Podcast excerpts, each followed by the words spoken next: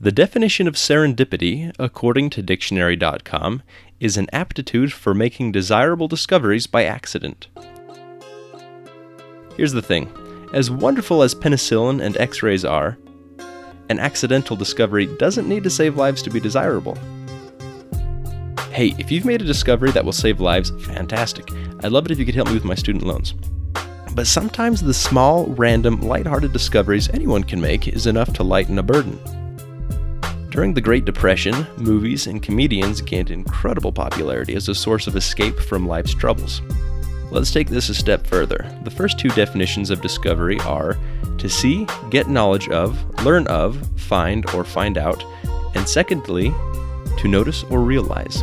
Each and every one of us have made serendipitous discoveries. That doesn't mean it wasn't discovered by somebody else first. If it's new to you, it's a discovery. And even though some may deem said discovery to be of little value, if you find it fascinating, certainly somebody else out there does. That is the foundation of our podcast. We are a degree in nonsense. While the information we share may not aid you in getting your paycheck, we're hoping it can bring you the stress relief you need to help you focus on the things that will. With that said, we need your help. We want to hear your serendipitous moments. We're a new podcast and we'd love to hear your discoveries. So, we've set up a business line.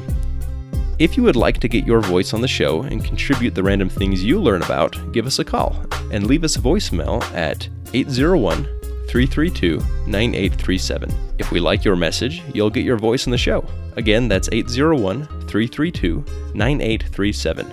Remember, what one deems useless, another will deem useful. Our theme music is by Blue Wednesday, link in the show notes.